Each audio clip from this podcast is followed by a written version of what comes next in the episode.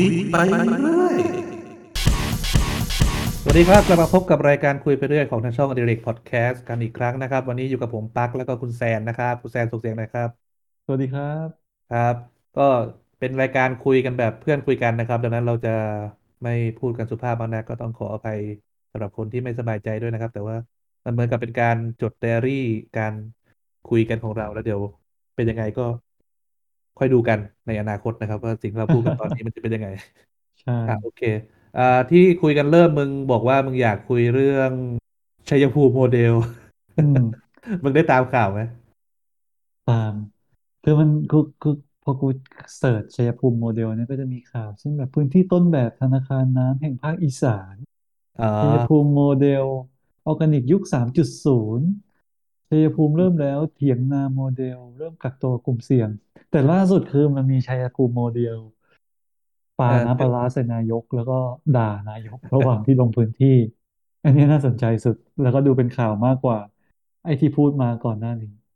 เออเออซึ่งเรื่องน่าสนใจก็คือที่ชัยภูมิ คือปกติอะเวลาตู่เวลาหรือประยุทธ์จะลงพื้นที่เนี่ยโหคือมันต้องมีการเคลียร์ก่อนนะ เอออืมต้องมีการเคลียร์พื้นที่ต้องมีการเตรียมผู้ที่จะมาต้อนรับอะไรประมาณเนี้ยต้องมีการอ่าแล้วเท่าที่เคยได้ยินข่าวลือมาก็มีการเกณฑ์คนด้วย เอออ๋อแน่นอน เออเออซึ่ง ซึ่งมันเลยเป็นเรื่องน่าตกใจมากที่ว่าณสิ่งที่เกิดที่ชัยชัยภูมิคือที่เป็นข่าวดังที่สุดก็คือ ตอนนั้นเหมือนตู่ไปเยี่ยมสถานที่แห่งหนึ่งอะแล้วปรากฏว่ามีม็อบมาอยู่ด้านหน้า เออเออใช่ แล้วก็ตะโกนด่า เออ อืม ว่าฉันได้ยินเหมือนกันเป็นภาษาอังกฤษ เอออ่าโอเค คือคือไอ้ตไอ้ไอ้เรื่องเนี้ยเห็น ผมคิดว่าเวลาที่คือกูคิดว่าเวลาที่จะลงพื้นที่เนี่ยเขาจะต้องบอกผู้ว่าให้เคลียร์พื้นที่ตำรวจให้ดูแลรักษาความปลอดภัย เยอะอะคือข้าราชการจะต้องทำงานหนัก ถ้านายกจะลงพื้นที่ โดยเฉพาะนายกคนเนี้ย อืม คงคนที่โดนเช็คบิลก็คงเป็นพวกข้าราชการนั่นแหละแล้วพวกข้าราชการก็คงจะเครียด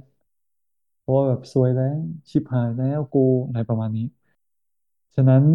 ในจังหวัดอื่น ๆ เวลาที่จะลงพื้นที่เขาก็คงจะกำชับอีกแล้วก็คาดโทษเอาไว้อีกทำให้ในระดับจังหวัดอื่น ๆ ที่จะพยายามที่จะที่เขาจะไปลงนะนะก็โดนเหมือนกัน คือแล้วเขาต้องรีบลงช่วงนี้ด้วยนะ คือใช่ก่อนหน้านี้ต่อให้โควิดระบาดหนักแค่ไหน ต่อให้น้ำท่วมแค่ไหนก็ยังไปทำใบเหลียงผัดไข่ที่จังหวัดอื่นอยู่เลย แต่พอนะตอนนี้เหมือนสถานการณ์มันบังคับ จากการเมืองภายในของพรรคพลังประชารัฐอืมปลัดชิงเริ่มมาแล้วอ่าอ่าอ่าอืม ก็เลยต้องรีบลงพื้นที่คือมันเหมือนเป็นไฟล์บังคับอะว่าต้องทำถ้าไม่ทำเนี่ย เดี๋ยวจะอยู่ไม่ได้ แต่ปัญหาคือการลงพื้นที่ในช่วงเนี้ย มัน เขาคงลืมนึกไปว่านี่มันไม่ใช่ปีหกศูนย์ไงที่แบบว่าเขากำราบทุกการเคลื่อนไหวได้อย่างราบเรียบแล้ว เออ แบบจับไปหมดแล้ว ไม่มีกลุ่มจัดตั้งการเคลื่อนไหวได้คือ โอเค การประท้วงในกรุงเทพอะเขาจับไปหมดแล้วก็จริง แต่ว่าก็อย่าลืมว่าแต่ละที่อะเกือบหลาย ๆ จังหวัดดัง ๆ ใหญ่ ๆ ทั่วประเทศ มันก็มีการประท้วงมาก่อนหน้านี้ช่วงปีที่แล้วอะช่วงที่เอ่อมันมีกลุ่มราษฎรปลดแอกมันมีกลุ่มธรรมศาสตร์กลุ่มอะไรประท้วงจังหวัดอื่นๆมันก็มีประท้วงนะ เออ อืม แล้วถามว่าเขาได้ไปจับกลุ่มแกนนำแต่ละจังหวัดนั้นทั้งหมดหรือเปล่า ก็ก็อาจจะอืมจับพวกไปบางคน แต่ว่ามันก็ไม่ได้สลายกลุ่มอะไรไปไงพออืมยิ่งอ่าโอเค ที่ชัยภูมินั้นคนมันไม่เยอะนะ แต่ว่าที่มันเยอะเมื่อหลังเหตุการณ์ชัยภูมิก็คือที่นนท์เว้ยนนทบุรีอืม ถึงที่นนขั้น ท์นี่เป็นขนาดไหน คือภาพที่เอ่อ ออกมาเนี่ยเห็นมีรถนำขบวนแล้วคนก็กระโดดถีบ อารมณ์อารมณ์เหมือนอภิสิทธิ์อะ เออเออเออ อะแต่คือมันมันไม่ได้ขนาดอภิสิทธิ์ที่เสื้อแดงแต่ว่า มันก็เออ อารมณ์คล้ายคล้ายๆกัน อันนั้นอันกูอย่าอย่าเรียกกระโดดถีบเลยกูว่าเรียกเอาตีนไปนาบดีกว่าเอออืมคนสองคนมั้งเออก็เออแต่แต่นั่นแหละสื่อที่ถ้าจับไปก็โอ้โหนี่พวกนี้ลุมทำร้ายรถเออขบวนของนายก เออ เออแต่แต่อย่าลืมว่าเมืองนนท์มันเป็นหนึ่งในฐานกำลังหลักของเสื้อแดงนะ มาก่อน เออ อืม อืมอืมเมืองนนท์นี่สุดๆเลยอืถิ่นมแดงมาก่อนอะ เออดังนั้นก็ไม่แปลกที่แบบว่าม็อบมันจะเยอะขนาดนั้นเยอะจนถึงจนถึงขั้นที่ว่าต้องยกเลิกกำหนดการอะ เอออืมดีนะไม่ไปปทุมนะโอ้โหปทุมจะปทุมยิ่งกว่านี้เออนั่นแหละ ก็เลยเป็นข่าวที่ออกมาเลยกลายเป็นเรื่องนายกลงข่าวเด่น รอบอาทิตย์ที่ผ่านมานะ เป็นเรื่องนายกลงพื้นที่ เออ ที่แล้วก็โดนอืมโดนรับน้อง คือไอ้เรื่องประท้วงก็เรื่องหนึ่งไว้ยแต่ว่าวีรกรรมที่เขาลงไปแล้วเขาไปทำอะ ก็ด้วยตามสไตล์เขาอะ พูด พูดติดตลก พูดไม่คิดทำอะไรแบบอืมเออไม่ไม่คำนึงถึงผลกระทบที่จะตามมาก็อย่างที่เห็น เรื่องแรอืมกก็คือ สวดมนต์เอออืม คือมึงลงไปดูทุกข์สุขชาวบ้านเนาะแล้วก็ไปพูดอ่คำว่าาให้สวดมนต์โอ้โห คือไม่ไม่เจตนาจะเป็นอะไรก็อีกเรื่องหนึ่งแหละ แต่ว่าถ้าโดนจับแค่แค่เนี้ยไปเล่นอะ มันก็เป็นอย่างที่เห็นอะ เออ ก็อ่ากลายเป็นแสดงสติปัญญาของพูดไป เออ มันมันก็มันก็เป็นแบบนี้มานานแล้ววะเออคือเป็นสมัยก่อนมานานแล้วสมัยก่อนจำได้ว่า ถ้าผู้นำแบบถ้าผู้นำพูดอะไรแบบนี้เนี่ย โอ้โหขยี้กันแตกเลยนะเออฝั่งฝั่งอ่าเขาเรียกอะไรฝั่งต่อฝั่งฝั่งเกียรติทักษิณนะ และเครือญาติทักษิณ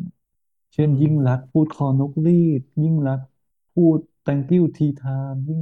ยิ่งลักษณ์พูดภาษาอังกฤษติดๆขัดๆโอ้โหแม่ขยี้คือ ซะแบบไม่มีที่ให้ยืน แต่พอ แต่พอตู่พูดภาษาอังกฤษ พูดจาแบบนี้ก็กลายเป็นมองอีกเรื่องนึงอีกว่าเป็นคนตรง ว่าเป็นคนที่จริงใจ มันจริงแบบที่แคมเปญของเสื้อแดงสิบปีที่ผ่านมา คือแม่งสองมาตรฐานเลยเรื่องนี้คือเรื่องจริง ไม่รู้ คือคนคนที่เป็นเสื้อเหลืองหรือเป็นสลิมมาฟัง อาจจะงงว่าสองมาตรฐานคืออะไร แต่ถ้าเกิด เราวิเคราะห์จริง ๆอะมันคือ มันคือใช่เลยสองมาตรฐาน อืม เอางี้ เอางี้ เอาง่ายๆ วีรกรรมล่าสุดที่เพิ่งเกิดขึ้นเมื่อ กูคิดว่าไม่ถึงยี่สิบสี่ชั่วโมงที่ผ่านมาเนี่ยตอนที่เราอัดกันก็คือ เอ่อ ตู่ขึ้นอยู่บนรถบรรทุกตามสไตอืมล์เขาแหละไปอืมเยี่ยมนู่นเยี่ยมนี่แล้วก็กล้องกำลังจับภาพอยู่แล้วก็ไปตบหัว เอ่อเจ้าหน้าที่คนหนึ่งที่อยู่ในรถกับคุกกับเขาบนรถบรรทุกกับเขาอะเออเอไปตบอหัวเขาอะเออเออ แล้วทางโฆษก นายกมันก็ออกมาบอกว่าธนกรเนี่ยก็ออกมาบอกว่า อ๋อมันเป็นการเอ็นดูหยอกล้ออ่า เออผู้ใหญ่เออทำกับเด็กเออเอผมเองอก็โดน เอ่อตบหลังตุ้ยท้องบ่อยๆเออเออพอเราได้ยินอย่างนี้ก็ เออ คือมองในแง่สังคมทหาร ถ้าถ้ามึงทำอย่างนี้มันก็อาจจะรับได้มั้ง เออ แต่นึงลองนึกง่าย ๆ ว่าถ้าเปลี่ยน อะ ไอคนที่ตบหัวเจ้าหน้าที่อะไม่ใช่ ไม่ใช่ตู่ แต่ว่าเป็นอ่ายิ่งลักษณ์หรือเป็นอ่ามาร์คอภิสิทธิ์อ่ามันได้เหรอวะ ไม่ได้ไงก็เนี่ยเออมันไม่ได้ เออ มันคือสองมาตรฐาน ข่าวจะออกมาแต่ว่ายิ่งลักษณ์เขาเอ็นดู อืมเหรอวะมันไม่ใช่นะเออ คืออืมแค่เนี้ยก็เอออย่างที่มึงว่าสองมาตรฐานละการมองเรื่องพวกเนี้ยเออ ใช่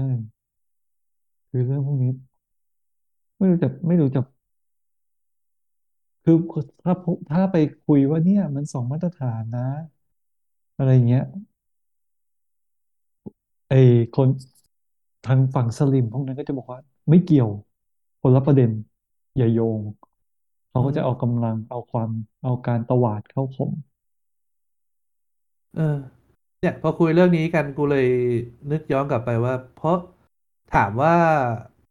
คนไทยอะ มันเกิดมาแล้วอยู่ในระบบการศึกษาอยู่ในอะไรเงี้ย มันพร้อมจะเป็นสลิมมาตั้งแต่เกิดแล้วไงเออเออพอเข้าระบบปุ๊บก็ถูกหล่อหลอมให้เป็นสลิมมาเลยอืมเพราะว่ามันไม่มี critical thinking ไงไม่ไม่ได้เออ ไม่มีการวิเคราะห์ ถึงแม้ว่าจะให้วิเคราะห์แต่คือ เวลาคุณพูดถึงการชนช้างของพระนเรศวรหรือพระราชกรณียกิจอืมของกษัตริย์ไทยเนี่ยอืมคุณห้าม คุณห้ามวิเคราะห์มันไม่มีเชิงวิพากษ์นะ ในระดับตั้งแต่เด็กจนถึงโตอะ อืมมันจะไม่มีเขียนรายงาน คุณถ้าถ้ามึงจะเขียนรายงาน มึงจัดบอร์ดหน้าห้องข้างกระดานดำอะมึงจะจัดว่าพระนเรศวรไปไหนมาบ้าง เอารูปมาแปะ ชนชนไก่ ชนช้าง หลั่งน้ำพิพัฒน์สัตยาบัน อะไรพวกเนี้ยมันจะอืเป็นการมการเอาสิ่งที่มึงอ่านตามตำรามาสรุปเป็นช็อตๆไทม์ไลน์แล้วก็แปะจบ แต่ไม่ใช่การวิเคราะห์ว่าชนไก่มีจริงหรือไม่ หาไก่จากไหน พันธุ์ไก่อืมนั้นเป็นอะไรอย่างเงี้ย มันจะไม่มี อืมอืมแล้วชนช้างมีจริงหรือไม่อะไรเงี้ย จะไม่มี จะไม่มีการวิเคราะห์ เปิดให้ถกเถียงกันใน คือในในคือกูห้องเรียนคือกูอยากกูอยากพูดประเด็นนี้แบบลึกซึ้งแบบเชิงเปรียบเทียบแบบลึกซึ้งมากขึ้นกว่านี้ แต่ว่าเนื่องจากพอดแคสต์นี้เราจะยังไงมันก็อยู่ public เนาะฉะนั้นเรื่องบางเรื่องก็อืมยังไม่อยากให้มันเปรียบเทียบในแบบที่มันจะ sensitive มากจนเกินไปกูเปรียบเทียบไปอีกเรื่องหนึ่งเลยแล้วกันก็คืออะเอ่อถ้ามึงมีโอกาสได้ดูหนังชีวประวัติไอน์สไตน์ไม่ใช่หนังอะเป็นซีรีส์ชีวประวัติไอน์สไตน์เรื่องหนึ่งก็คืออืมเอ่อชื่อเรื่อง Genius เออ เป็น Genius มันเป็นชื่อซีรีส์ Genius แต่ว่ามีหลายอืมซีซั่นซีซั่นหนึ่งก็จะเป็นเรื่องคนคนหนึ่งซีซั่นหนึ่งเป็นเรื่องอัลเบิร์ตไอน์สไตน์ซีซั่นสองเป็นเรื่องปิกัสโซซีซั่นอืมสามเป็น เอ่อเรื่องกูจำชื่อไม่ได้นักชื่อเป๊ะๆไม่ได้ชื่ออารีธาแฟรงคลินมันเป็นนักร้องหญิงผิวดำของอเมริกา โอเคอืมแต่ซีซั่นหนึ่งอะเรื่องของไอน์สไตน์อะเปิดเรื่องเปิดซีซั่นมามึงรู้ไหมไอน์สไตน์ทำอะไรอยู่กำลังอืมมีเพศสัมพันธ์กับ เลขาอ่าเลขาใช่เขาเขาเออบอกว่าไอน์สไตน์มันเซ็กมันมันเขาเรียกอะไรอะเออชอบจุจำจี้ไปเรื่อยเหมือนกันนะเออใช่ในนั้นเหมือนกันเออคือ คือไอน์สไตน์เวลาเราพูดถึงเขาเรานึกถึงคนที่ฉลาดที่สุดในโลก แล้วก็เออมีภาพลักษณ์เป็นนักวิชาการเป็นอาจารย์ lecturer ชื่อดังเป็นอ่าใช่อะไรประมาณเนี้ยแต่ว่าพอซีรีส์เรื่องเนี้ยเปิดมามันเปิดหัวด้วยแบบเนี้ย เราก็เอเลยอ้าวอ เราเราคนดูแล้วก็ช็อกเฮ้ยเออบางคนที่รู้แล้วก็อาจจะไม่ช็อกแต่มันก็เออมึงจะเปิดซีรีส์ด้วยวิธีอย่างนี้จริงๆเหรอหลังเอจากนั้นมันอทำให้เรื่องเรารู้ว่าเรื่องราวที่มันจะไล่ต่อไปจากเนี้ย มันมันจะไม่ใช่แค่ดูเรื่องด้านดีของไอน์สไตน์ไงซึ่งก็จริงอืมซีรีส์เรื่องนี้เจาะลึกไปหมดเลยนะว่าไอน์สไตน์เอ่อมีปัญหาเรื่องความชีวิตสมรสยังไงบ้างที่แบบว่าเขาตอนแรกเขา รักกับผู้หญิงคนนี้แต่ว่าไปชอบคนอื่น แล้วก็อืม การทิ้งลูกทิ้งเมียไปอยู่กับอีกคนอื่นอะไรเงี้ย แล้วก็อืมอืม เล่าเรื่องด้านมืดของเขาช่วงที่อยู่อืม ที่ เอ่อ สถาบันฟิสิกส์ในเยอรมันนี่แหละ แล้วก็ต้องพบกับ เอ่อ พวก anti-Semitic อะก็คือพวกต่อต้านยิวอะอ่าฮะเออเออ ก่อนที่มันจะก่อตัวมาเป็นนาซีแบบชัดเจนนะนะเอออืมการต่อต้านยิวมันมีมาเรื่อยๆอยู่แล้ว แล้วก็ไอน์สไตน์ก็เป็นหนึ่งในเหยื่อของเหตุการณ์นั้น แล้วก็บวกกับ ชีวิตของเขาที่อเมริกาความเป็นเอ่อนัก activist ด้านการเมืองเขาอะไรต่างๆ ซึ่งมันไม่ไม่ใช่เรื่องดีเท่านั้นนะแต่ว่ามีด้านแง่มุมลบๆออกมาด้วย เอออืมไอเรื่องพวกเนี้ยไม่เคยอยู่ในกับปูชนียบุคคลของไทยเลย เออถูกต้องหาอ่านหาอ่านยากมากเอออืมอ่าโอเค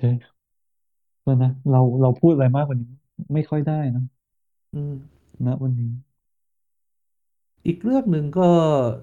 อีกอันหนึ่งที่กูเห็นเริ่มมีฝั่งเพจฝั่งเพจ I.O. หรือว่าเพจฝั่งสลิม แล้วก็ทำนะก็คือการพยายาม discredit เอ่อคณะราษฎรอะ เออ อืม เห็นเห็นทำเรื่อยๆนะ ก็คือเป็นการเล่าเป็นการตัดบทความหรือว่าทำคลิป แล้วก็เล่าเรื่องราวในเชิงที่ เออ ไม่ใช่ในเชิงอะ เป็นเรื่องเล่าเรื่องราวแบบโจมตีเลยแหละ อืมอืมทีนี้พอกูไปดูฝั่งนั้น แล้วกูก็ไปลองหาคลิปของฝั่งไอ้เพจที่เพจ หรือว่ากลุ่มสื่อที่มันดูจะเป็นประชาธิปไตยดูสิอืมว่ามันเป็นยังไงก็ที่เห็นเยอะๆก็ของ Spoke Dark TV เอออืมของแก๊งจอห์นวินยูนี่แหละอืมพอกูเลยไปนั่งดูไปนั่งอ่าน สรุป เชี่ยอืมไม่ได้ไม่ได้ดังหวัง เอออืม สรุปไอ้ในจอห์นวิญญูเนี่ย โจมตีคณะราษฎรกูว่าหนักกว่าเพจ IO ไม่ใช่โจมตีอะคือเล่าเรื่องตาม fact ประวัติศาสตร์ไงใช่ เออเออเออว่าทั้งตัวปรีดี ทั้งตัวจอมพล ป.หรือว่า อืมเหตุการณ์ช่วงสงครามโลกเกี่ยวกับเสนีอะไรเงี้ยเออเสนีอืมปราโมชเออ แต่ละคนมีบทบาทยังไงช่วงเสรีไทย ซึ่งอ่านดูก็ โอ้คณะราษฎรก็ไม่ใช่ perfect นะ ไม่ใช่อืมว่าทำอะไรดีตลอดนะ ก็แสวงหาอำนาจเหมือนกัน แสวงหา ค่านิยมสิ่งที่มันตอบสนองอีโก้ของตัวเองเหมือนกัน อะไรเงี้ย เออใช่เฮ้ย เดี๋ยว อันนี้คือชัยภูมิโมเดล ใช่ ไม่แล้วเรารู้มาถึงนี่ได้ไงไม่ไม่เราพูดถึงสองมาตรฐาน เออเราเออพูดถึงยิ่งลักษณ์เราก็เลยพูดถึงว่าประวัติศาสตร์การเรียนรู้ของเรามันไม่ได้เอื้อให้เกิด ให้เกิดการคิดแบบมีมาตรฐานเดียว อืมอืมมันซึ่งอืมอืมซึ่งซึ่งที่กูอยากโยงมึงคือเข้ามาก็คือว่าอยากถามมึงอะว่า มึง มึงเริ่มรู้สึกว่าตัวมึงเองไม่เป็นสลิมตั้งแต่ตอนไหนอ่าอันนี้น่าสนใจ มีอยู่ครั้งหนึ่งก็จำได้คือ เกิดการปาระเบิด เกิดการประท้วงของม็อบ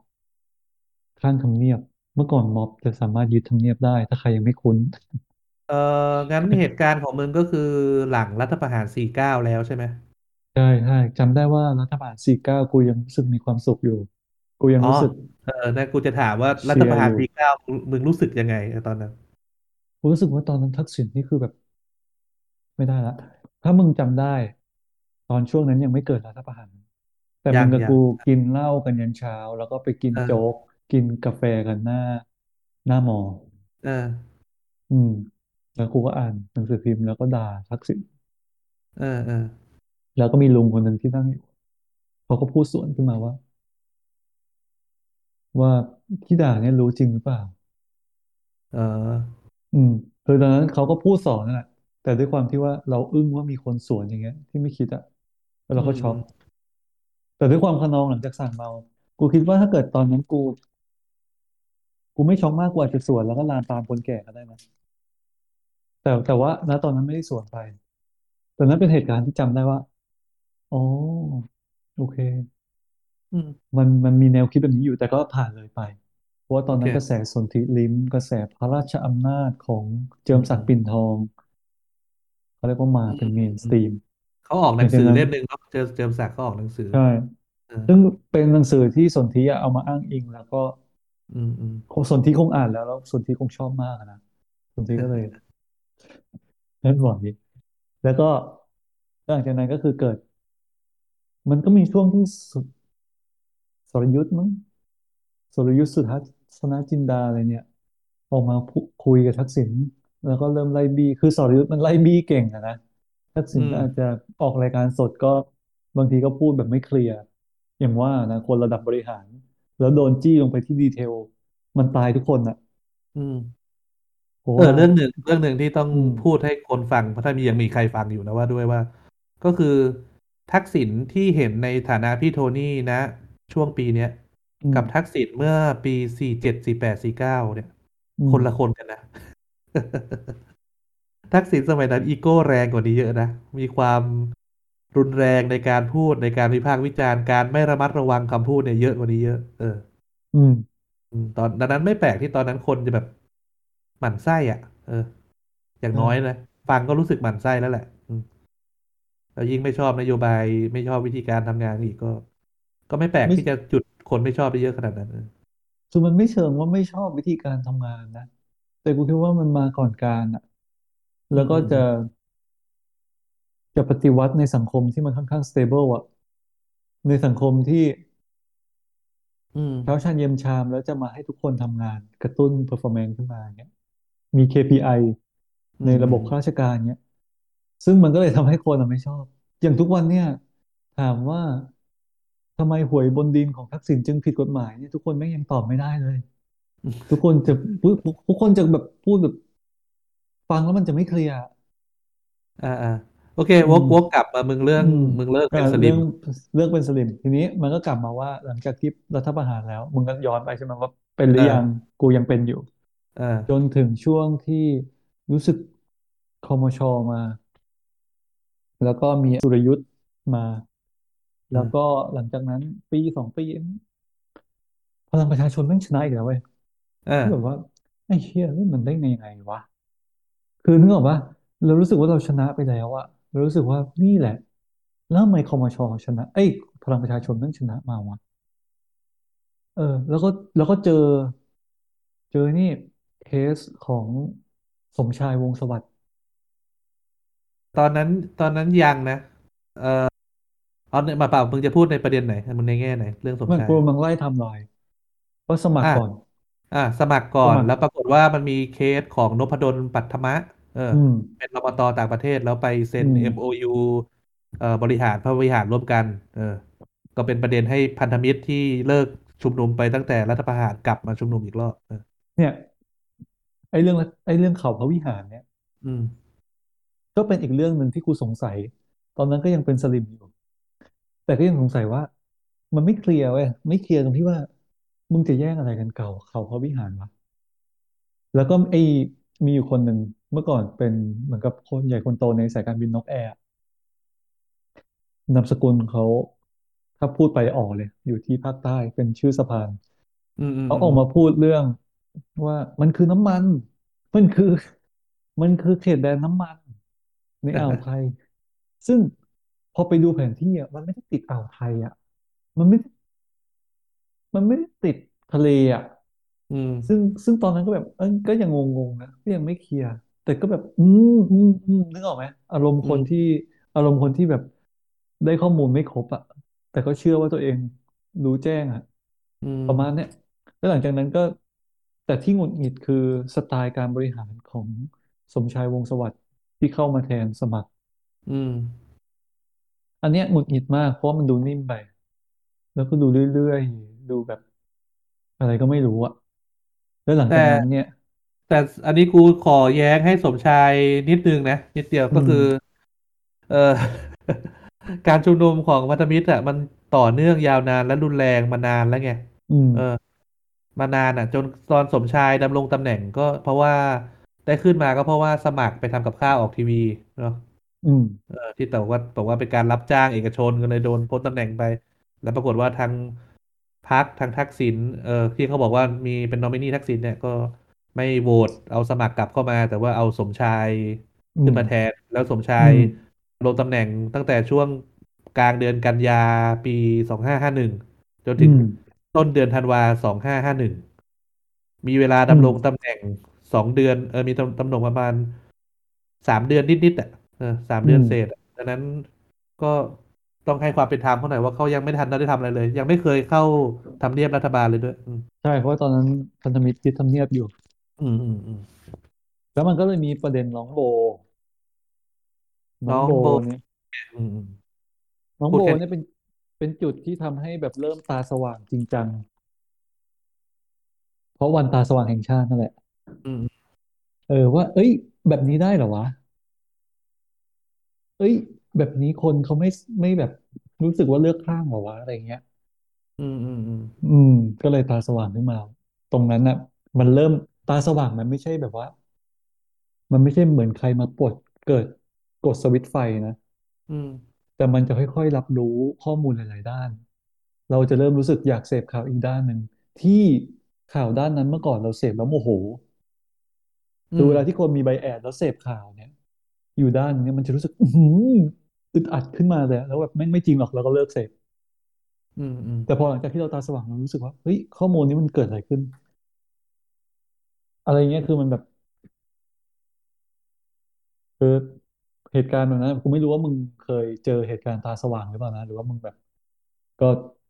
โปรทักษิณมาตั้งแต่เริ่มอะไรเงี้ย กูอะมึงมึงหมดยังหรือว่าจะอืมต่ออีกอะไรหน่อยนี่ถ้านี่คือเหตุการณ์ตาสว่าง เออถ้าถ้าของอืมกูไล่ไปจนถึงที่ว่ากูรู้สึกว่าตาสว่างเมื่อไหร่ คือมึงมึงประจำกัดว่าโปรทักษิณแล้วจะไม่ตาสว่างก็ไม่ใช่เว้ยโปรทักอืมษิณก็ตามืดบอดได้ เออ อืม คือเนื่องจากกูโอเคกับทักษิณมาตั้งแต่เขาเข้ามาแล้ว เออ อืม บางทีก็ออกจะเชียร์ด้วยซ้ำเออ แต่ไปกลายเป็นว่าหลังๆ มานี่รู้สึก เออก็พอได้รับรู้สิ่งบางอย่างที่เขาทำในช่วงนั้น ซึ่งมันไม่เข้าท่า เออ ก็ ก็ไม่ชอบนะ เออ แต่เนี่ยมันคือโตแล้วไง แต่อืมถ้าว่าถ้าถามว่าณตอนตั้งแต่เป็นโตมาในระบบการศึกษาของไทยของบ้านเราเนี่ยที่แบบว่า ไม่ได้สอนให้คิดแบบ critical เท่าไหร่คิดมีอืม critical thinking ในประเด็นเรื่องประวัติศาสตร์เท่าไหร่เออกูอืมเอาเจาะไปประเด็นนี้แล้วกัน เรื่องประวัติศาสตร์เท่าไหร่เนี่ย ก็ไม่แต่เนื่องจากเชียร์ในลักษณะของเชียร์ทักษิณอยู่แล้ว มันก็เลยทะก็เลยรู้สึกว่าสิ่งที่เห็นความไม่เข้าท่าก็ตั้งแต่มีการชุมนุมของพันธมิตรอะ เอออืมแล้วพ อมันมีทักษิณประกาศยุบสภากูจำได้ ทักษิณประกาศยุบสภาสักปี ต้นปีสี่เก้ามั้งเออไม่ปีอืมสี่แปดเออ ประกาศยุบสภาปีสี่แปดแล้วกูก็ เออ ในที่สุดก็จบลงสักทีสถาเอ่อนโยจบยุคของทักษิณสักทีอืมแล้วก็ต้องมาเลือกตั้งกันใหม่ แต่กูพอได้อ่านข่าว วิเคราะห์ว่าทักษิณชนะชัวร์กูก็อ๋อไอ้เชี่ยคนที่กูเชียร์ยังมีโอกาสกลับมาเป็น นายกอยู่อืมอืมตอนนั้นยังไร้เดียงสาทางการเมืองมากไง ไม่รู้นะว่า เอ่อทักษิณเลือกตั้งถล่มทลายแค่ไหนเมื่อการเลือกตั้งครั้งที่สองของเขาอะเอออืมสามร้อยกว่าที่นั่งมั้งอืมตอนที่เจอกับบัญญัติอะสมัยที่สองอะอืมก็พอเขายุบสภาไปกูก็ว่าเออ เออเขาโอ้เขาพอได้อ่านข่าวว่าเขายังกลับมาได้ก็ดีใจ แต่พอได้ยินว่ามีการboycott การเลือกตั้งอะต อนนั้นแหละ เป็นจังหวะที่กูใช้คำว่า ตาสว่างก็ได้เป็นจุด trigger แล้วกันเป็นจุดอ่ที่แบบาเริ่ม spark อะว่า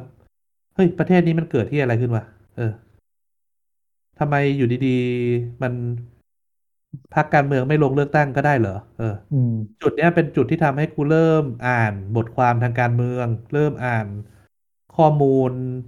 เริ่มหาข้อมูล แล้วตอนนั้นเป็นช่วงที่อินเทอร์เน็ต เริ่มในเมืองไทยเริ่ม เร็วขึ้นพอดี เออ คืออืมเมื่อก่อนมันเป็นสองห้าหกเคอะไรเงี้ย สมัยนั้นก็เริ่มอืมมาเป็นห้าหนึ่งสองเคละเอออืมเป็นเป็นเมกละเออ แล้วก็ได้ไปอ่านพวกเว็บ ชื่อดังในสมัยก่อนที่ปิดไปแล้ว อย่างเมื่อก่อนมันจะมีแก๊งมหาลัยเที่ยงคืนอะมหาวิทยาลัยเที่ยงคืนมึงรู้จักไหมคุ้นคุ้นเออเออเออมันจะกูรู้สึกว่า จานจานนิธิมั้งเป็นตัวตั้งตัวตีคนหนึ่งเอออืมแล้วคนนักวิชาการชื่อดังหลายคนก็เป็นรวมอยู่กับแก๊งนี้ เออ อืม แล้วก็มีเว็บอีกเว็บหนึ่งที่เป็นเว็บ เออเซมสกายอะเออใช้ภาษาอังกฤษแล้วกันนั่นแหละก็อืมก็เข้าไปอ่านก็เลยเริ่มมองตอนอ่านตอนแรกก็รู้สึกตื่นก็โกรธนะ ก็มีความรู้สึกโกรธเฮ้ยมึงว่าอย่างนี้ได้ไง แต่ว่าอืมจากความโกรธมันเปลี่ยนเป็นความ ตื่นเต้นที่ได้รู้เรื่องราวอะไรเพิ่มอ่าอ่าขึ้นเออใช่ใช่ใช่อะช่วงตาสว่างนะเข้าใจเลยอืมเนี่ยอืมมันคือความรู้ใหม่มันคือองค์ความรู้ใหม่อะแล้วซึ่งซึ่งถามว่าเชื่อตั้งแต่ณจุดนั้นเลยไหมก็ไม่นะก็ยังอืมชั่งใจอยู่ว่าแม่งจริงเหรอวะมัน อืม เหมือนเรื่องดาราด่ากันอะไรเงี้ยเป็นเรื่องอืมซุบซิบอืมดาราอืมแต่ว่าพอโตขึ้นแล้วได้ได้เวทเรื่องราวพวกนั้นกับเหตุการณ์ต่อๆมากับเหตุการณ์ที่ผ่านมาอืม ที่มันมีในบันทึกในหน้าสื่อในหน้าประวัติศาสตร์ก็ เราก็ตัดสินใจเปลี่ยนความคิดอะไรมาเองอะเออ พอพูดถึงงานเขียนอะไรที่ทำให้ตาสว่างเนี่ยกูนึกถึงอะหนังสือเล่มหนึ่งอืม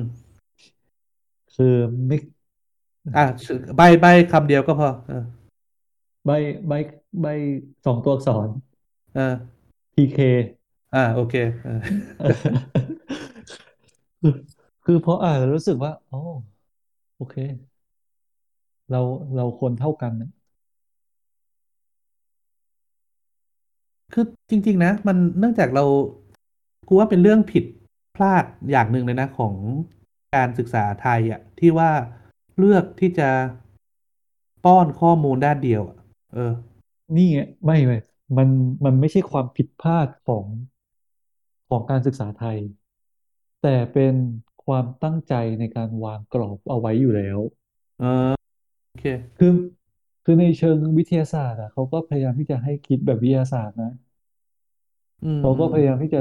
สอนหลักสูตรวิทยาศาสตร์ แต่ถ้าหลักสูตรที่เป็นเรื่องเกี่ยวกับความมั่นคง เกี่ยวกับสังคมเอมนุษยอวิทยา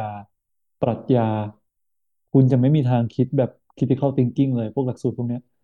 นั่นคือเหตุอืมผลที่ว่าทำไมสายปรัชญาของประเทศไทยมันไม่เติบโต มึงลองดูพวกสายปรัชญาของพวกฝรั่งดิอืมถ้ามึงเรียนสายปรัชญาของฝรั่งได้นี่มึงไปทำงานการเงินเข้าวอล l ์สตรีทได้แบบร่ำรวยเลยนะอืมอืมอืมคือแม่งแบบ หรือไปเรียนสายกฎหมายแบบโอ้โห คือ เป็นนักการเมืองอะไรอย่างนี้เลยนะ ไม่ใช่สาย อืม ไม่ใช่สายอะไรเขาเรียกอะไรรัฐศาสตร์แบบบ้านเรานะ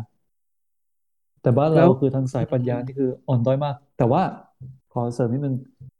มันมีอาจารย์สายปรัชญาที่ อืม เคยโดนฟ้องหนึ่งสองอืมจำไม่ได้ว่าเขาชื่ออะไร แต่ว่าค่อนข้างที่จะดังอยู่อะและอืมอืมณตอนที่เขาสอนปรัชญาที่ ซึ่งตอนนั้นกูยังไม่ตาไม่สว่าง กูรู้สึกโกรธเกรี้ยวมาก รู้สึกว่าเอ้ยคนคนนี้มันใช้ไม่ได้ว่ะ เออ แต่พอหลังจากที่ตาสว่างแล้วเนี่ย ก็ดันเสียใจที่ไม่ได้เรียนกับเขา แล้วก็รู้สึกว่าจำชื่อเขาไม่ได้ คือเสียใจที่ว่า เออน่าเสียดายว่ะ ที่เราตาสว่างช้าไป ถ้าตาสว่างเร็ววันนี้จะไปนั่งเรียนแทนที่จะไปเรียนไอ้พวกอะไรนะอะไรวะไอ้วิชาตัวช่วยฟังอักษรอะอ่าก็อย่าอย่าไป ดิสเครดิตวิชาเขาเลยแต่เอาเป็นว่าอ่ามันใช่ มันเป็นวิชาที่เรียนแล้วได้เอชัเสียดายวร์ๆนะเออเสียดายเสียดายที่ ไม่ได้เรียนวิชาเขาเป็นตัวเลือก อืมอืม แต่มึงไปเรียนวิชาเขาก็อาจจะได้ซีได้ดีมันก็ได้ ไม่เป็นไรแต่มันมันอย่างน้อย มันคือ มึงเคยเรียนคือกูคิดว่าเวลาเรียนวิชาอะไรที่เราสนใจเอนจอยอะมันสนุกนะเออใช่มันรู้สึกแบบคืนเครงชอบอะ เออ อืม อย่างถ้าเสียดายพวกเราไม่ทันไว้ยตอนที่เราเข้าไปเรียนอะ ที่จะมีอาจารย์คนหนึ่งชื่ออาจารย์จันชัย สอนวิชาฟิสิกส์ อืม แต่แกจะสอนแบบทอล์กโชว์อะ อ่า แกจะเอาของเล่นมาเต็มเลย เออ อ่า แล้วก็สอนแบบวิดังนั้นวิชาแกอะจะสอนจะจัดเสกเสกของแกนะ สอนที่ไรต้องไปจัดที่ตึกกระทะ ซึ่งเป็นตึกที่ห้องประชุมที่ใหญ่ที่สุดในมอตอนนั้น เออเพ ราะว่าเออพอแกสอนปุ๊บอะพวกซิทอินแบบที่ไม่ได้ลงเสกนั้นนะจะมาเต็มเลย อืม ไม่มามาดูแกเล่นอะเออ ก็คือมีเสน่ห์อะใช่มันมันใช่เพลิเออนอะก็น่าเสียดายที่เราไม่ทันได้เจอแต่ว่า แล้วก็อาจารย์ประเภทนั้นน่ะ ก็จะมีเยอะมีเยอะเออไม่ไม่ค่อยได้เกิดในในวงวิชาการไทยเท่าไหร่เออ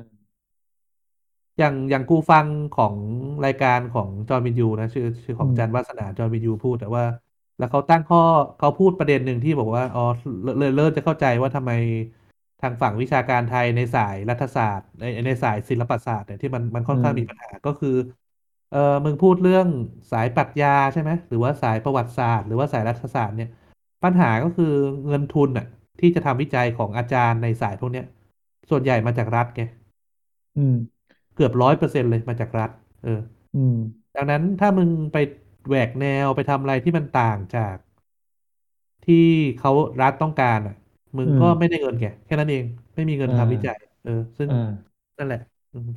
พอมึงมันก็มึงไม่มีเงิเป็นเรื่องนทำวิจัยมึงก็ไม่สาอืมมารถผลิตงานวิจัยที่มีคุณภาพได้มึงอืมก็ไม่สามารถก้าวหน้าทางวิชาการได้ น่าเสียดาย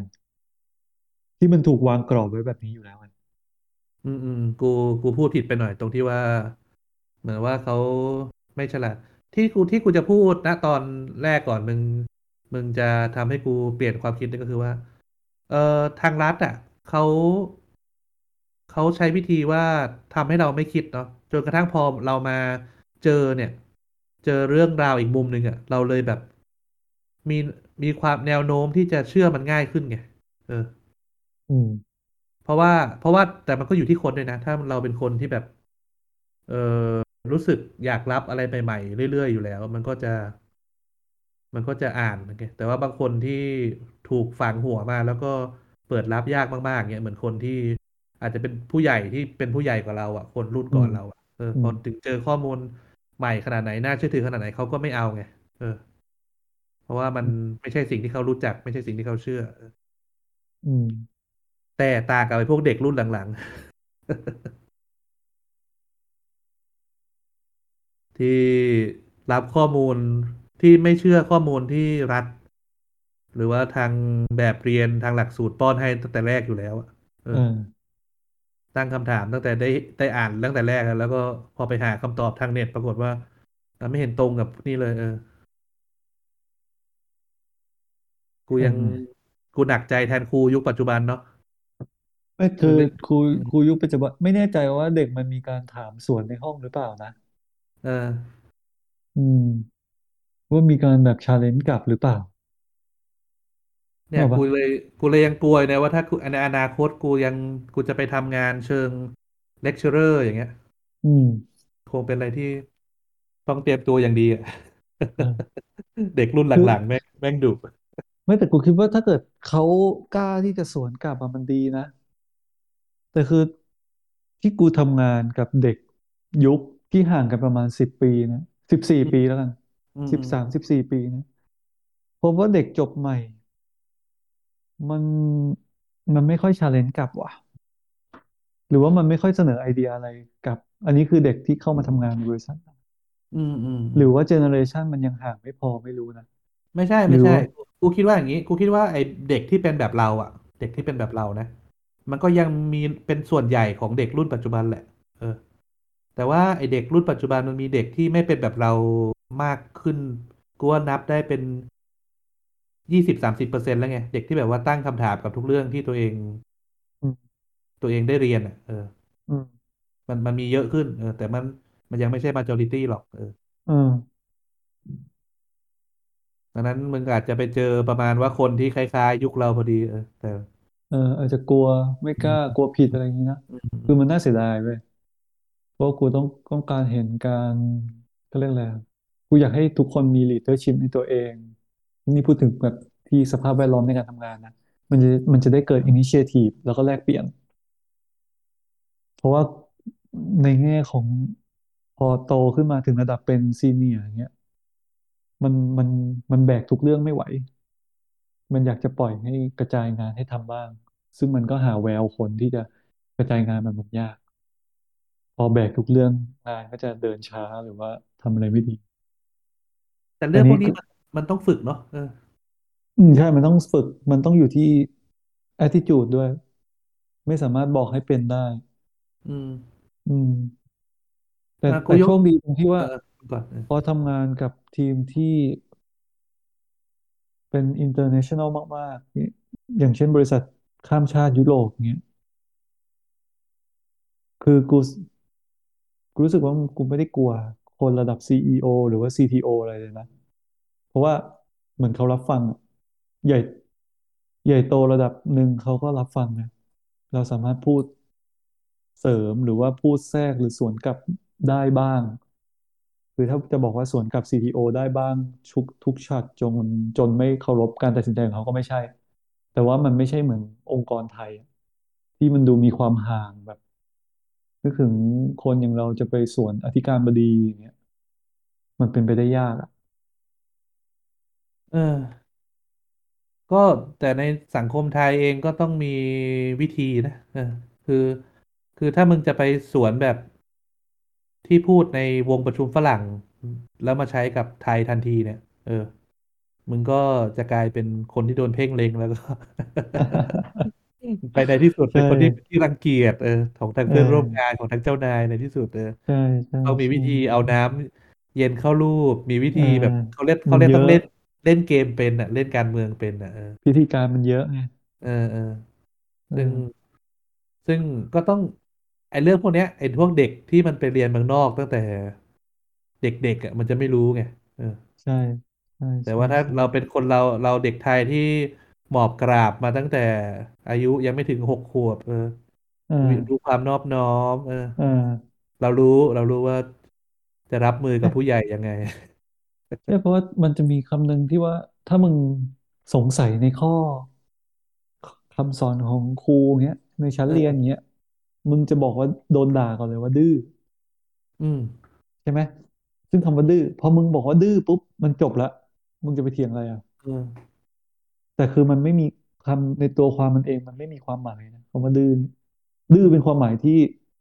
พอมานั่งคิดในสมัยใหม่แล้วมันค่อนข้างแย่เนี่ยนะเหมือนเป็นเด็กเด็กดื้อเนี่ยอืมดื้อคืออะไร คือถ้าเด็กมีความคิดแล้ว มันไม่ฟังมึงมึงสอน มึงพูดแล้วมันไม่เชื่อนี่มันคือดื้อใช่ป่ะแต่คือมันอืมความคำว่าดื้อมันคือการกำราบเด็กที่มีหัวก้าวหน้ามากกว่าอืม แต่เออมันเป็นเรื่องนอกประเด็น เรื่องไม่เรา critical ไม่เรา thinking ไม่เหลือ เราไม่เหลือประเด็นอะไรแล้ว เออก็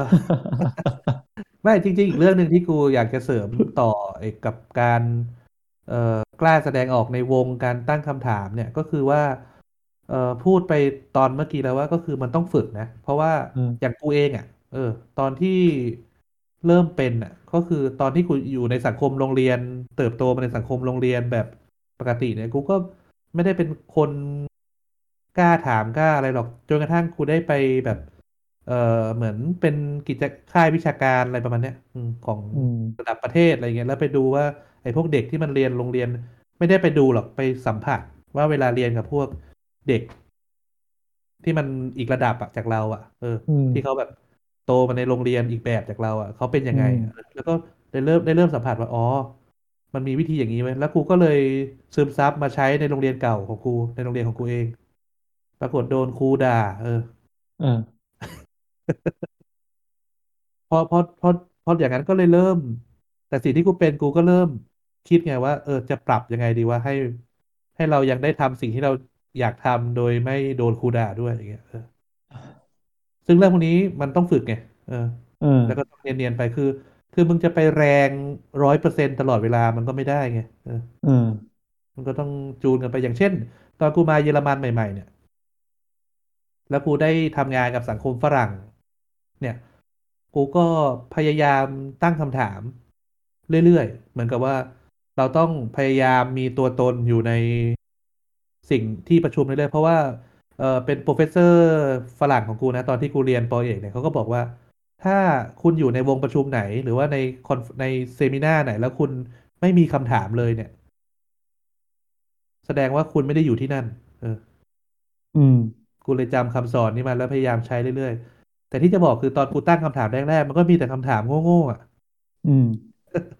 เป็นคำถามที่มารู้สึกอายทีหลังว่าถามมาได้ไงวะออืมย่างเงี้ยเออแต่ว่าพอทำไปบ่อยๆ เข้ามันก็เราก็จะมีความฉลาดในการตั้งคำถามมีการอืม จับจุดมีการอะไรได้ดีขึ้น เออ ซึ่งซึ่งที่จะบอกก็คือ มันไม่ใช่ว่าคน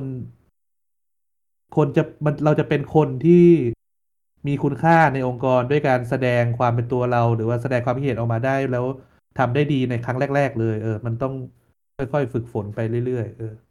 แต่สิ่งสำคัญที่สุดคือต้องเริ่มทำก่อนเออของคือมึงมีเรื่องเปิ่นเปิ่นโก๊ะโก๊ะในตอนประชุมบ้างไหม เมื่อก่อนอะเรากลัว เออ เรากลัวว่าเอ่อเราจะผิดพลาดเวลาที่โดน โดน comment หรือโดน feedbackฉะนั้นเราจึงกลัวการ feedback คนอืมเด็กเด็กเพิ่งเข้าใจแต่ว่าคนเราเลยไม่กล้าที่จะแสดงออก เพราะมันกลัวโดน feedback คือถ้าคุณไม่โดน feedback เนี่ย ในสมัยที่เราเรียนเติบโตมาเนี่ย มันดีไง คือมันเป็นสังคมไทยมันไม่ไม่กล้าเผชิญหน้า แล้วก็ไม่กล้าที่จะถกเถียง เออ เราเราถูกเลี้ยงก็โตมาแบบนั้นนะอันนี้กูสำหรับกูนะอืม เพราะว่าเริ่มต้นจะโดนว่าอะอย่า มันจะเป็นคำพูดกระแทกที่มันเหมือนกับทำให้เราช็อกทางจิตใจอะ แล้วก็จะเกิดว่า ก็คือหล่อหลอมมันนั่นแหละ จนเราไม่ค่อยกล้าแสดงออก ไม่ค่อยกล้าแสดงความคิดเห็นเพราะกลัวโดน feedback แต่อืมอย่างที่บอก ถ้าคุณ present อะไรแล้วคนแม่งไม่มี feedback อะแสดงว่าเขาไม่ได้ใส่ใจคุณ เนื้อหาคุณมันไม่ดึงดูดเขาเกินมากเกินพอ อืม อืม แต่คือเวลาเรารับ feedback มันเราก็ต้องไม่รู้สึกว่ามันเป็นปัญหา หรือว่าเป็นความอึดอัดใจที่ที่เราจะคิดต่อต้านมันอะเพราะบางคนเจอ feedback เรารู้สึกไม่ชอบ ไม่พอใจอืมอารมณ์ขึ้น ซึ่งบางคนมันมันถูกสอนคือมันมัน มันก็ไม่แปลกนะ เพราะเราถูกสอนมาแบบนั้นใช่ฉะนั้นพอคนวิจารณ์เราปุ๊บ เราจะอารมณ์ขึ้น เราจะไม่พอใจ กว่าจะแก้นิสัย bad habit อย่างนี้ได้เนี่ย มันใช้เวลา ใช่ แล้วก็ต้องคือต้องโดนบ่อยๆด้วยไง เออใช่คือต้องเจอเหตุการณ์ตาสว่างที่ทำให้เราเปลี่ยนทัศนคติ ที่อืมทำให้รู้สึกว่า โอเค feedback มันคือยา มันคือสิ่งที่ดีอะ อืม อืม ซึ่งซึ่งเรื่องนี้ก็ เวลาที่เรา หลังจากนั้นพอ present งานเนี้ยถ้ามี feedback อ่าโอเค มันไม่ดีตรงไหนก็บอกมา เราจะได้ไปปรับปรุง แต่คือด้วยความที่ด้วยสังคมของที่ทำงานนะ ปัจจุบันของกูด้วยมั้งโชคดีตรงที่ว่า feedback มาปุ๊บแล้วให้ปรับปรุง คือเราจะไม่ผิดเรื่องเดิมหรอก มันไม่ควรผิดเรื่องเดิมซ้ำๆถูกป่ะถ้าไอ้เรื่องนั้นอะ มันคือสิ่งที่น่าละอาย แต่ถ้าเกิด feedback ที่ให้ปรับปรุงเพิ่ม แล้วมันพัฒนาให้ product มึงดีขึ้นได้ หรือว่างานของมึงมี productivity ที่ดีขึ้นได้อะเราควรที่จะใส่ใจกับมัน เพราะมันทำให้งานคุณภาพดีขึ้น อืมอืมอืม อย่างกูเรื่องเองตอนเจอ feedback แย่ๆนะเออ อืมมันก็ก็สมัย ทุกวันนี้ก็ยังเป็นอยู่บ้างนะ ถ้าแบบว่ามันเป็น feedback ที่มันไม่ดีแล้วเรา มันจะเก็บมาคิดอะ เออ อืมอ่าแน่นอนมันนอยอะ เอาเออมันง่ายๆมันน้อยอะมันน้อยบางทีมันน้อบางที ยแน่นอน บางทีประชุมจบแล้วทุ่มสองทุ่มยังมานั่งดูสไลด์ต่ออยู่เลย เพราะว่าพลาดไปได้ไงวะ ผิดไปได้ไงวะ อะไรเงี้ยเออ แต่ว่าเออประเด็นคือมันมันก็ต้องโดนบ้างไงเออแล้วเออถึงจะเริ่มรู้วิธีกับปรับอารมณ์ตัวเองวิธีรับมือกับมัน เออ ว่าจบก็คือจบนะเออเออซึ่งถ้าในสังคมที่มันเจอเรื่องพวกนี้มาตั้งแต่เด็กๆอะเออเออมีการถกเถียงกันในห้องเรียนตั้งแต่เด็ก ๆ แล้วมีการ มีการดิสกันอะไม่ใช่เออไม่ใช่ดิสกันนะดิสเครดิตกันอะแบบเอว่าเพราะว่าอเออมึงมีการโต้วาทีกันในแบบสังคมห้องเรียเอนที่แบบว่าอมึงต้องเอาคนดูให้คนฟังที่ฟังมึงเถียงกันให้อยู่ฝั่งมึอืมงให้ได้อะไรเงี้ยเออการเถียงแบบนี้ในห้องเรียนแต่เด็ก ๆ มันก็เป็นเรื่องดีไงแต่ว่าของไทยเราแทนที่จะเอาเรื่องพวกนี้มาใช้กับเชิงวิชาการกลายเป็นใช้กับ เอ่อใครด่าพ่อด่าแม่กันได้ อืมเจ๋ใช่งที่สุดนอกห้องเรียนนะใช่ใช่ใช่ ตอนทะเลาะกันก็ใครด่าได้เจ็บที่สุดชนะอย่างเงี้ยเอออืม ซึ่งน่าเสียดาย ที่เมืองไทยเราไม่เป็นอย่างนั้นมาตั้งแต่เด็ก ๆ ซึ่งผลก็อืมคือกว่าเราจะตาสว่างก็ปาเข้าไป โอเคแล้วอะยี่สิบบางทีบางยี่สิบกว่าปีอะเออ ซึ่ง ซึ่งมันน่าเสียดายตรง ตรงที่ว่า เอ่อ บางทีเรื่องบางเรื่องอะที่มันต้องสั่งสมมาตั้งแต่เด็กอะแล้วเราเพิ่งมารับรู้ตอนโตว่ามันควรจะเป็นแบบนี้อะอืมซึ่งบางทีมันแก้ไม่ทันแล้วอะสำหรับชีวิตชีวิตเราอะคือสามเออสิบกว่าแล้วอย่างเงี้ยอืม บางทีมันขจัดไปไม่หมดจดเว้ยอืมมันก็เลยจะเป็นความแบบนอยอย่างที่บอกอะบางทีโดน feedback แย่ๆอืมบางคนเขาบางคนที่ถูกฝึกมาตั้งแต่เด็ก เขาอาจจะรู้สึกไม่รู้สึกอะไร โอเคแย่ แล้วเขาก็ก็ก็ยัง happy อยู่เออ แต่ของเราเวลาโดน feedback แย่ๆมันจะรู้สึกนอยก่อน ความนอยจะถูกกระแทกเข้ามาเหมือนอยู่ใน DNA เอ็นเอเลยอะแล้วหลังจากนั้นเราค่อยคิดว่า เออว่ะเออ เราผิด เออว่ะเออเรื่องนี้ใช่ เราค่อยปรับปรุง แต่สุดท้ายมันคืออารมณ์ฮอร์โมนที่ถูกถูกดีดออกมาแล้วอะไม่รู้จะพูดยังไงจนเชิงแบบ ที่มันอธิบายว่ามันอยู่ใน DNA หรือเคมีของเราไปแล้วอะอืม กูมีวิธีเปรียบเทียบง่ายๆเว้ยแต่อาจจะไม่ตรงเป้านะเออ เอาอืมง่ายๆก็เหมือนเรื่องการแก้ผ้าอาบน้ำอะอืมในพับลิกอะในเวลาสมมติมึงใช่ไปบ่อน้ำที่ญี่ปุ่นอย่างเงี้ยเออเออเออมันเรื่องสิ่งที่มึงถูกปลูกฝังมามึงจะรู้สึกว่าไอ้เชี่ยมันเป็นเรื่องน่าอายว่ะ เออเออใช่การอาบน้ำในออนเซ็นของญี่ปุ่นเนี่ยการแบบเอมาแก้อผ้าต่อหน้ากันเนี่ยนะมึงจะเอาจริงๆเหรอเออ แต่ว่าพอมึงอยู่ไปนานๆพบเห็นกับเรื่องนี้บ่อยอืมๆมันก็เป็นเรื่องธรรมดาแล้วก็ไม่รู้สึก คือไม่ใช่ว่า ไม่ใช่แค่ว่ารู้สึกว่าไม่อายนะ แต่กลายเป็นว่าไม่รู้สึกอะไรเลยด้วยซ้ำเออ รู้แค่ว่าเราก้ามก้าวข้ามเส้นนี้เข้ามากูแก้ผ้าได้แล้วนะเออ จบ เออเออคือถ้ากูก้าวเส้นนี้ออกไปกูต้องแต่งตัวให้เรียบร้อยนะเออแค่เนี้ยเออเออเออใช่ ซึ่งยกตัวอย่างอีกตัวอย่างหนึ่งที่เห็นค่อนข้างชัดเจนเลยคือเมืองไทยเนี่ย ถ้ามึงโดนบีบแตรใส่เนี่ยมึงยอมไม่ได้นะเออ แล้วการบีบแตรของมึงอะคือการด่าฝ่ายตรงข้ามนะเออ มันไม่ใช่ดีบีบเพื่อส่งสัญญาณว่าเอ้ยอย่าเข้ามานะอะไรอย่างนี้นะบีบให้เตือนให้รู้ตามจุดประสงค์ของบิดาผู้คิดแตรขึ้นมา แต่กลายเป็นว่า เวลาที่มึงโดนบีบแตรปุ๊บมึงอารมณ์เสียเลย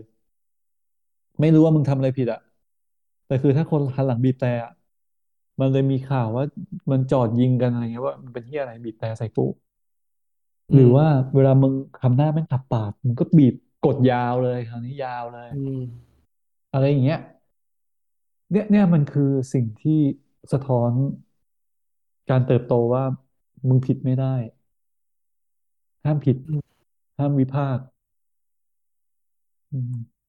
ก็อย่างนั้นคนไทยเราจะได้บางได้ยินได้เห็นบางครั้งที่แบบว่าบีบแต่แบบ เหนียมเหนียมอะแป๊ดอ่าแป๊ดแบบเคาะแล้วใครสับใครจะได้ยินวะสับลงไปสับลงไปแป๊ดแป๊ดแป๊ดเออ ใช่ใช่คือแบบว่า อืมกลัวแบบไม่อยากเกรงใจไงไม่อยากไม่อยากอ่ทำให้ตกใจาเอออ่าใช่ คือการตกใจมันก็ มันก็มันก็ตกใจอะนะใช่เออแต่คือมันมึงบีบได้ เออ เออ มันมันมันควรจะบีบ แล้วมันก็ควรจะใช้ในในเรื่องที่ถูกต้อง แต่แต่โอเค กูพูดว่ามึงบีบได้ใช่ไหมแต่กูก็ไม่แน่ใจเหมือนกันนะว่าถ้าเกิดกูโดนบีบแต่ใส่แบบ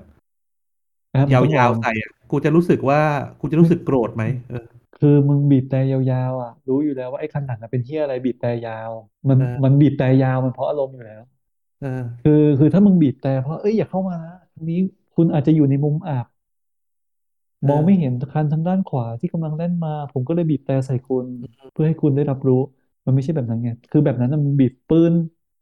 ในจังหวะ กดครั้งเดียวไง แต่เวลาที่บีบแปนแปนแปนแปนหรือว่าคอวอยอบีบแบบย่อมาอืจากคอวอยอมเนี่ยคือคืออืมันรู้อยู่มแล้วไงซึ่งกูซึ่งกูเคยซึ่งมึงต้องเออมึงมึงมึงขับ มึงขับในเมืองไทยอะเดี๋ยวมึงก็จะมึงกลับไปอยู่ไทยเดี๋ยวมึงก็ชินเองอะ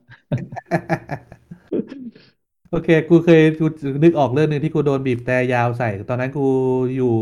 ขับอืมออกซูเปอร์ เออซูเปอร์อ่เอ่าอแปดเลนสิบหกเลนสิบหกเลนเออ ก็ฝั่งละแปดเลยนะ ใหญ่เลยนะ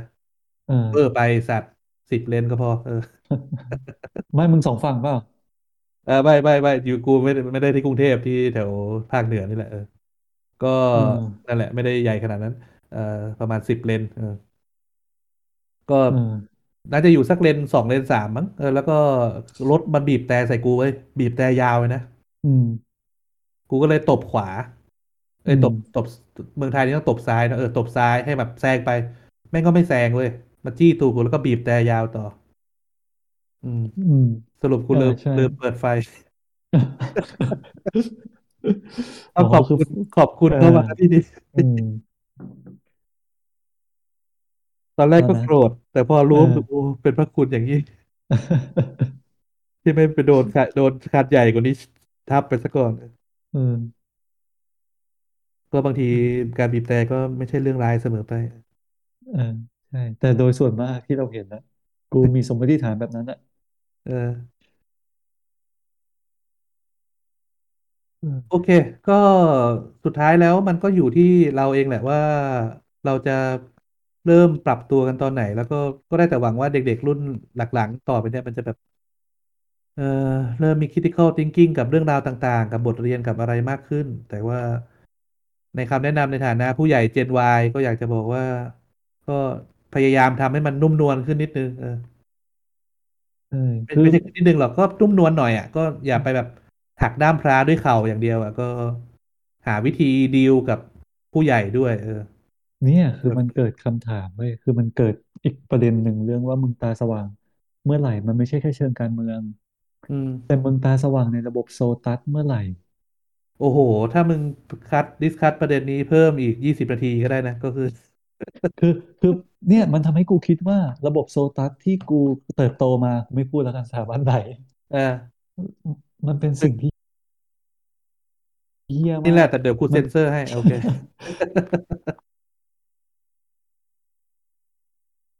มันเป็นสิ่งที่กูไม่ชอบในสังคมแบบนั้นเลยสิ่งที่กูไม่ใช่แค่ ไม่น่าเติบโตมานะ แต่รู้สึกว่ากูไม่น่าไปเป็นส่วนหนึ่งที่ใช่ต่อยอดเขาเรารู้สึกว่าเราโดนมาแบบนั้น แล้วเรารู้สึกว่ามันมีอำนาจนิยมไว้เวลามึงขึ้นเป็นรุ่นพี่เออมึงก็เลยตะเบงตะคอก แล้วยิ่งพฤติกรรมขึ้นตึกเนี่ยมันเป็นสิ่งที่ระที่ยำอะเออระยำอะคือมึงปลดปล่อยแค่มึงแค่ไม่สัมผัสตัวไม่รู้อะมันแล้วยิ่ง การตะคอกรับน้อง โดยที่ทำไมไม่มาอะไรอย่างเงี้ยเออแล้วก็จนเกิดการจำได้ไหมเตรียมเตรียมงานช่วงปีหนึ่งขึ้นปีสองอะเตรียมงานรับน้องต้องไปแบนคนที่อยากเรียนอะเออไปแบนคนที่ตั้งใจเรียนซัมเมอร์อะเป็นเอส้นตีนอะไรไม่รู้อะตอนนั้นอะซึ่งกูรู้เออสึกกูรู้สึกผิดทุกวันเนี้ยพูดตรงถ้าทุกวันนี้ ถ้ากูกูมีโต๊ะโดเรมอนอยู่ที่บ้านกู ถ้ามีโต๊ะโดเรมอนกูจะนั่ง time machine ไปแล้วก็ไปตบหัว ตัวกูเองกูก็เมื่อสิบปี ว่าเป็นเฮียอะไรนะตบแบบที่ประยุทธ์ตบไงอย่าตบที่แบบประยุทธ์ตบเลยตบแบบที่ไอ้คนเมืองเมืองนนท์ตบดีกว่าคือรู้สึกเลยว่า ใช่ใช่มันมัน มันคือไม่ควรอะ กูเออนี่นี่กูเห็นด้วยเลยนะว่าไอ้เหี้ยตอนนั้นอะ คือกูอาจจะไม่ได้ทำแบบโจ่งแจ้งมากนักนะ แบบอืว่ากูไม่ได้ไปมกดดันไม่ได้ไปนั่ง เอ๊ะหรือว่าทำว่าแค่ลืม ก็คืออืมรู้สึกเลยว่าตอนนั้นความรู้สึกของเราคือ ไอ้พวกคนที่ไม่มา เอ่อร่วมเตรียมกับเราอะ เป็นพวกเห็นแก่ตัวอะใช่ กินแรงเออเห็นอะไรแก่ตัวเงี้ยอืม แล้วพอเวลาน้องมาก็มาเป็นทำเป็นไปอยู่กับน้องไปอืม เป็นรุ่นพี่ของน้องทั้งๆที่ตอนที่อืมทุกคนการมึงไม่มาอืมออกมึงไม่เห็นมาเตรียมแนวว่ามึงออกเออแนวว่ามึงไม่มีสิทธิ์ อะไรอย่างงี้ใช่ไหมซึ่งพวกนี้คือแต่ความจริงเหี้ยมากนะ ไม่เกี่ยวไอ้สัตว์เอมึงจะอเตรียมงานไม่เตรียมงานมึงก็เป็นรุ่นพี่โดย นิตินัยโดยกำอยู่แล้วเนิดอะเออใช่คือพอคิดถึงสิ่งที่เราทำแล้วมันรู้สึกแบบเขินอะ แบบกูอืมแบบกูไม่เขิน กูไม่ใช่แค่เขินกูละอายเลยแหละเออเออใช่ละอายอะเอออืมใช่เรายังดีที่ว่าเราเราไปอยู่ฝ่ายที่แบบ เออ จะเรียกว่าเป็นเราไม่ได้เป็นฝ่ายวากโดยตรงอะเออแต่ถึงแต่พอขึ้นปีสามปีสี่แม่งก็เป็นอยู่ดี เออ ก็ก็ไม่มีข้อแก้ตัวเหมือนกันใช่ใช่ไม่ควรเลยอ่าปะเดี๋ยวนัดกลับไทยไปขึ้นตึกกันดีกว่า โยนนะเออถ้าเกิดนึกถึงว่ากิจกรรมที่อยากกลับไปร่วมคือรับน้องเอกมากกว่า เออ อยากไปทำสิ่งให้ทำให้มันดีกว่านี้อะเอออเอย่างที่อสิ่งที่กูจะไม่ทำเลยก็คือกูจะไม่ กูคงจะไม่เมาเละเทะขนาดไม่บางทีบางทีถ้าเกิดมึงเมาเละเทะมันก็ยังสนุกไงเออแต่มันต้องไม่เละเทะขนาดมึงขาดสติจนมึงไม่รู้ว่ามึงทำตัวอะไร เอเช่นเต้นรออบงานเงี้ยแล้วตื่นเช้ามาคนแม่งมาทักว่าเมื่อคืนมึงเป็นที่อะไรอะเออไม่ควรจะขนาดนั้นอืมซึ่งกูเคยโดนมาสประมาณสองรอบ กูรู้สึกแบบ ไม่ควรอะอืมกูเคยเมาระดับ กูแค่เมาหลับเว้ยเออแต่ว่า ถ้าเกิดเออคือเมาแบบเต้นไปทั่วเนี่ย เคยเคยมึงเมาที่มึงไม่อยากทำงานเข้าแล้วสินะ โอเค ข้ามไปใช่เถอะใช่ แต่แต่ว่าตอนรับน้องเอกรู้สึกมันมันมันสนุกดีอะที่ตอนนั้นไปรับน้องเอกอะไรวะสแต็กปะวะกูจำไม่ได้ คือมันก็ไปทั่วเนาะแล้วก็พอไปรับน้องเอกแล้วนั่งรถรถเมล์ไปอะแล้วแม่งก็นั่งกินเหล้าตั้งแต่ตอนอืมออกจากหน้าหน้าแฟมหน้ามออะเออหน้าคณะ หน้ามหาลัยก็ซัดตั้งแต่ตรงนั้นแล้วแล้วก็ เออเหล้ายาวไปเพียวด้วยอะยาวสี่ห้าไปถึงชะชั่วโมงอำอะเออเออตอนนั้นสนุกรู้สึกมันดี แต่ให้กูย้อนกลับไปกูคิดว่ากูคงจะใช้ชีวิตมหาลัยในอีกมุมหนึ่งอะในแบบมุไม่มที่แบบ ไม่ไม่แต่ถ้า แต่ถ้าเกิดเออมึงใช้ชีวิตแต่เฉพาะวิชาการอย่างเดียวอะมันก็น่าเบื่อนะในความคิดไม่ใช่ในไม่ใช่ไม่ใช่กูกูคิดอย่างนี้ กูไม่ได้คิดว่าอยากใช้อย่างนั้นเลยกูอยากจะคิดว่ากูคงจะใช้สังคมแบบ ที่อย่างที่ควรจะเป็นอะ ก็คือสนุกสนานตามเรื่องตามราว แต่ว่าไม่ใช่อืมทิศกายใจไปกับ สังคมใหญ่อะมึงนึกออกปะอืมใช่กับ เออ ความเป็นรุ่น ความเป็นคณะ ต้องมีกิจกรรมกับคนเป็นอ่าร้อยเป็นอะไรอ่าไม่กูคงกูก็คงอยู่กับเพื่อนกรุ๊ปกรุ๊ปเล็ก ๆ ของกูไป แล้วก็หาเอ่อฮ็อบบี้หาแอคทิวิตี้อะไรทำไปพร้อมกับเรียนหนังสือไปด้วย ตามนั้นอะอ่าเออคงอ่าคงไม่แต่ก็ไม่อยู่ใหญ่ขนาดนั้นเออใช่ แล้วเราก็คงจะ มันยังไงมันก็ต้อง มันเป็นเออมันสิ่งที่มันอดีต ที่ยังอยากทำอีกก็คือแดกกับเพื่อนเออเออซึ่งซึ่งๆถามถามกูนะ ถามกูเลยนะ มึงคิดว่าถ้ามึงไม่รับน้องมึงจะเจอเรื่องพวกนี้ไหมกูว่าก็เจออยู่ดี ก็เจอ มันมันยังไงก็มีคนที่ไม่เข้าประชุมเชียร์แต่ก็มานั่งแดกเหล้าด้วยกันเออแต่ก็แต่ก็รู้สึกว่าจะมีไอ้บ้าสักตัวหนึ่งที่แบนมึงจากวงเหล้าเพราะว่ามึงไม่เข้ารับน้องเออซึ่งไอ้พวกนั้นคือพวกไม่แยกแยะ เออเออเออซึ่ง ไม่รู้ในในณเวลานั้นช่วงก่อนหน้านั้น กูก็อาจจะเป็นคนในกลุ่มนั้นก็ได้นะเออ แต่คือสุดท้ายไอ้แค่แดกเหล้าพอปีสองปีสามมึงก็จะไม่ไม่ไม่เคร่งเครียดเรื่องเลือดสีเหลืองแล้วอะมึงก็จะมึงมึงก็จะมาแดกเหล้ากับเพื่อนอะเออนึกออกเออปะเออคือสุดท้ายมึงก็มึงก็จะมาแดกเหล้าเว้ยอืมกูว่าสุดท้ายมึงคุยเรื่องคุยเรื่องชีวิตมหาลัยนี่ก็มันดีนะ เอาไว้เป็น topic ตอนหน้าเออๆมัน รู้สึกจะมันกว่าเรื่อง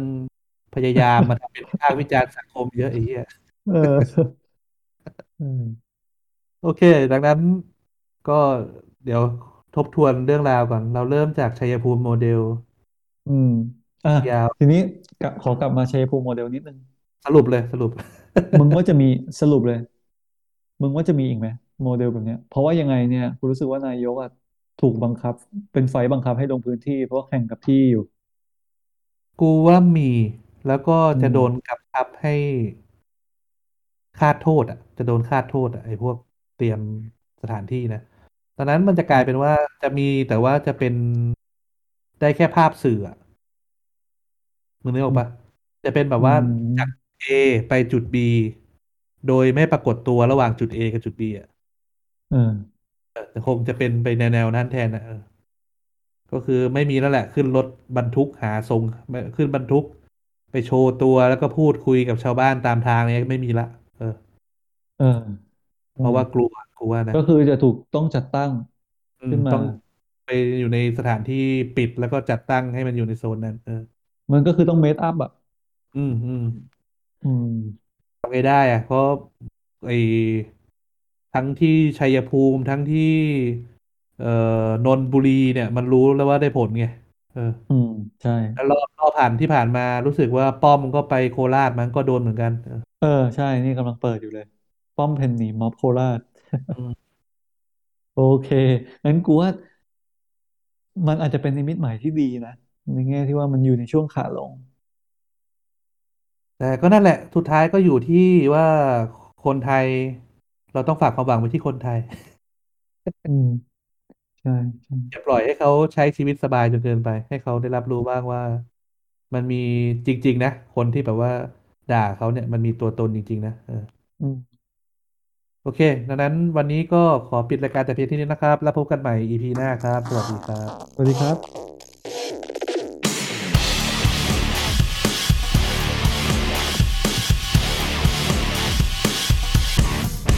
คุยไปเรื่อย